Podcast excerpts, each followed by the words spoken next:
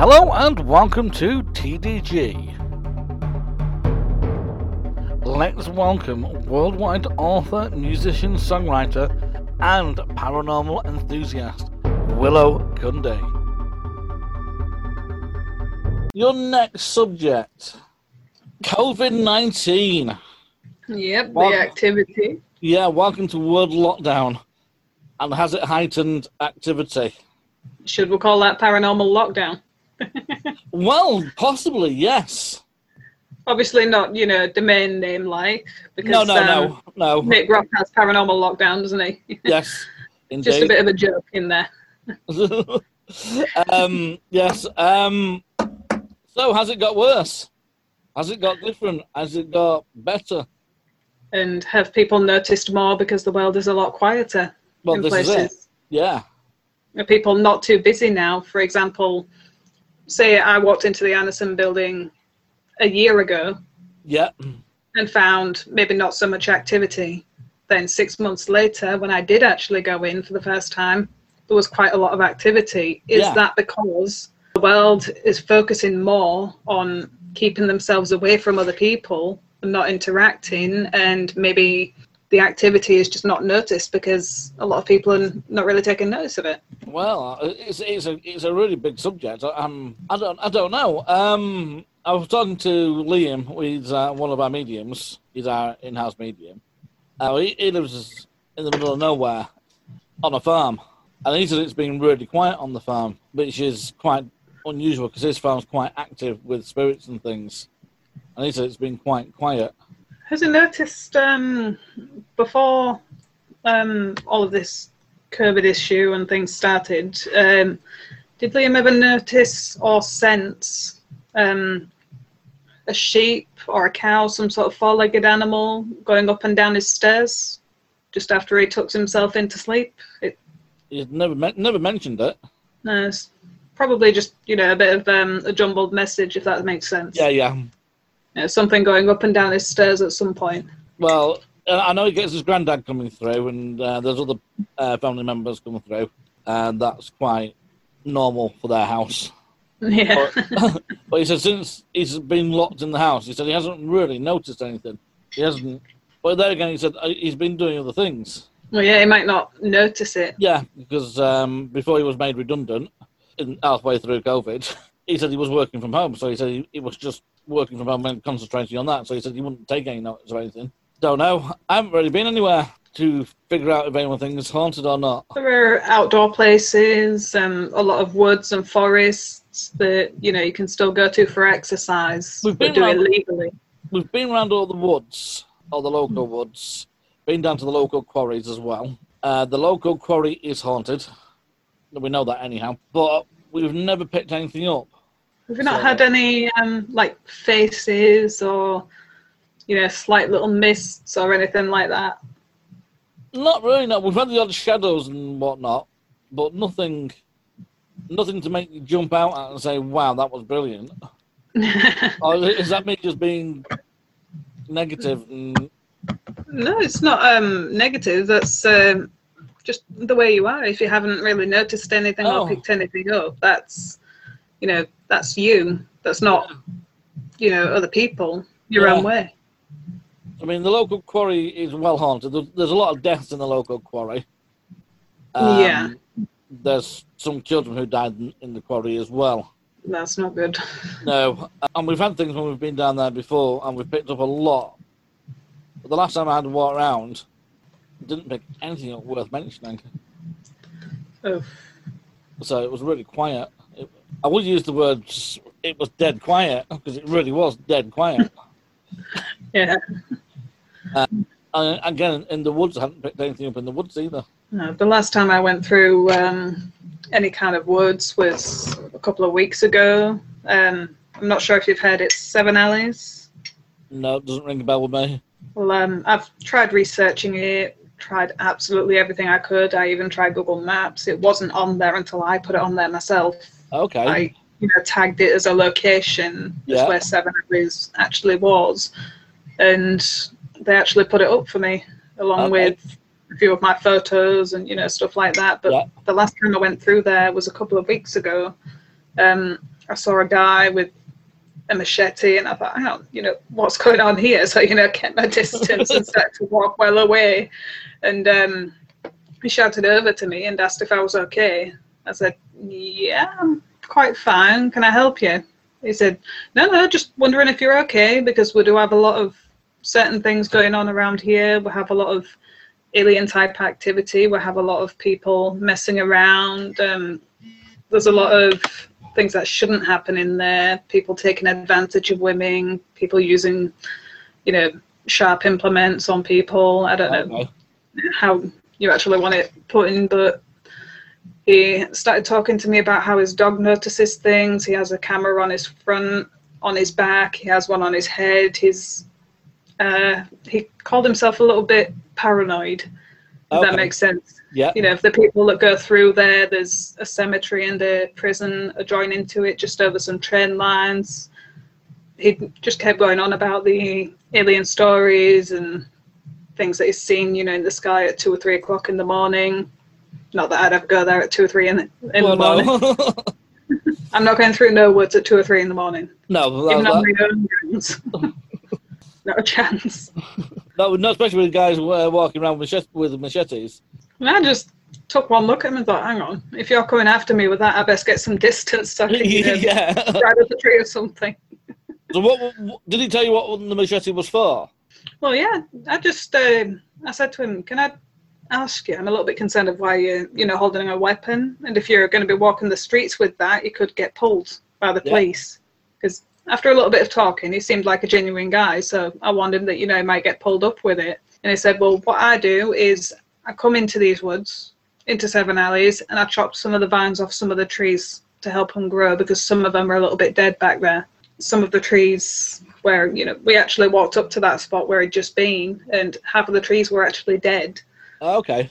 And that is the spot where a woman told me when her friend was about 17 or something like that. She's no longer with us. This was about 30 years ago. Apparently, she was stood in that exact spot, saw something, had a heart attack. Three days later, died in hospital. So I thought, you know, it could just be, it could be something paranormal Yeah. or it could be that maybe she's had a bit too much of a fright. Maybe she saw a rabbit, a rat, or a squirrel, and it's made her jump. And Well, yeah. maybe her brain's maybe registered it as something dangerous. And that's maybe what's caused the heart attack. Or again, it could be something paranormal. Who knows? Well, yeah. So those woods are quite uh, interesting to go through. That's one of the places where my mum always said to her dad she'd never go to because he warned her, don't ever go in there. I've had kids coming up to me when I've just come out, they've said, don't go in there, you could die. And I'm thinking, okay, this is just going a little bit too far you know, from kids that are a lot younger than me, and I've only just started to hear about these type of stories, yeah. you know, in that place. But it is quite fascinating. It's a piece of nature that you get to investigate as many times as you want, even under lockdown. Oh, yeah. As long as it- You know, as long as it's only for exercise reasons, which it is. Yeah. Go out for a little bit of peacefulness. She takes some photos, some videos. Yeah.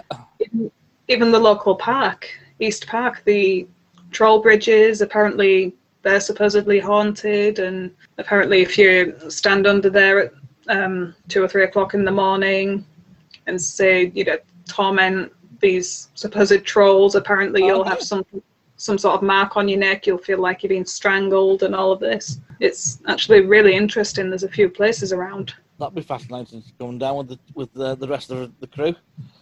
I think you have to. Uh, I think under lockdown, it's the park gates actually close at around four or five o'clock. Yeah. It's a bit far for us because we're don't forget we're Warwickshire. Yeah. I think the only way you'd get in there is by buying a fishing license, waiting for the rangers to bugger off, and then you can go on your little adventure. yeah. I think that's the only way you'd get away with it. Mind you, ask, ask the council, they might let us in. Well, yeah, they might do. Yeah. So, um, so paranormal activity in lockdown heightened or not? I believe it has. You believe it has? You're going to elaborate. well, I am the type of person who takes a lot of notice of everything around. I used to work in security, so you know you have to Yeah. take notice of things around you. You have to be quick on recognizing things if they're happening. Most of the time, it's not the activity regarding myself, but mainly the animals. I've noticed since lockdown has come about, the animals, but my dad's two dogs, they're a little bit more skittish than normal, Okay. if, if that makes sense. Yeah. Uh, every so often, they'll stare into the corner and start whining, and you have to actually force them to put their, you know, ears right against your chest so they can hear your heartbeat and just stroke them and, you know, talk in a soft Okay. voice. Yeah. Sometimes you even have to pick them up and, you know, hug them and calm them down. Now, they're both husky crossbreeds, and, you know, what those type of animals are like, they're descended from wolves that don't usually get really scared of anything, Well, but yeah. every so often they have got like that, but now that's started to calm down.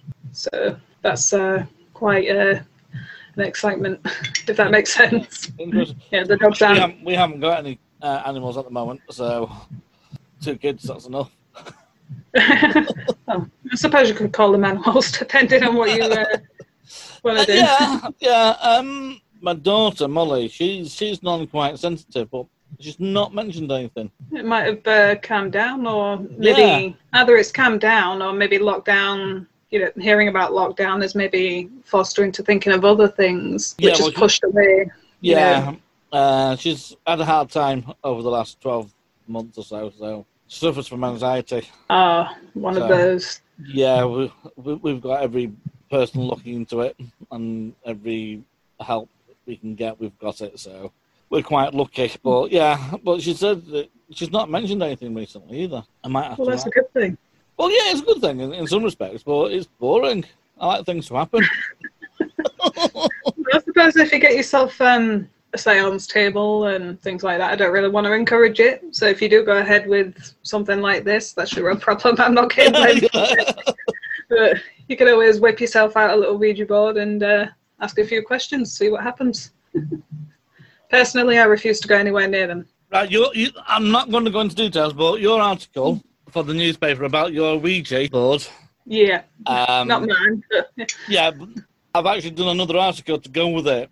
oh yeah. It argues your facts on a scientific level. Well, that's a good thing. It's a good thing to have, you know, that little bit of a competitive thing going on. I personally don't believe there's anything serious, serious. It could have been a heart condition Yeah, you know, that somebody maybe suffers from if they're playing with something like that. And maybe the excitement of it all, the scariousness of it all, maybe gets to them a little bit too much. yeah, And they straight away think it's paranormal. Again, there's always a scientific explanation for it. yeah. So it explains how how the mind uses the the board itself and the planchette. It explains how it, it moves it all around. Yeah, subconsciously moving it without realizing. Yeah. Well, there's a little bit in the brain called the ideomotor. Don't know if you've ever heard of it. Yeah. Yeah. Uh, that runs around the whole body all the time. So, and if you ask a question, say to, to the board, the mind, Your body's going to react. yeah, to the, the mind's already answered it because it's all on Exactly. algorithms. It's already put that in place. Might be the wrong answer, but it'll put an answer in place. So, Exactly. You're sometimes the boards do work. yeah, Sometimes they don't. I've been in the presence of boards being used and thought, you know, this is nothing I ever want to be involved in ever again. yeah, So keep that, you know, keep that stuff away from me. But some other people like to use them quite often. yeah. Now, as far as I'm aware, they're um, not a yes and no board. It's a yes yes board. If that makes sense. Yes, it does. Oui and ja is yes and yes in two different languages. It is. So it's a yes yes board. yes. So whenever you ask a board a question, you have to make sure you're going to receive, you know, make sure you ask a question you know you're going to receive a yes answer for. yes, You're never going to get a no. You're always going to get a yes. yes. Whether it points to no on the board or not, that Yeah. still stands for yes. Indeed, indeed. So, there you go. I'm going to love you and leave you all now. Thanks for listening, and it's time for us to say goodbye. This podcast was presented by Matthew Grange, edited and produced by the Dimension Group. Music was by Shane Ivers, and the copyright is 2021, the Dimension Group.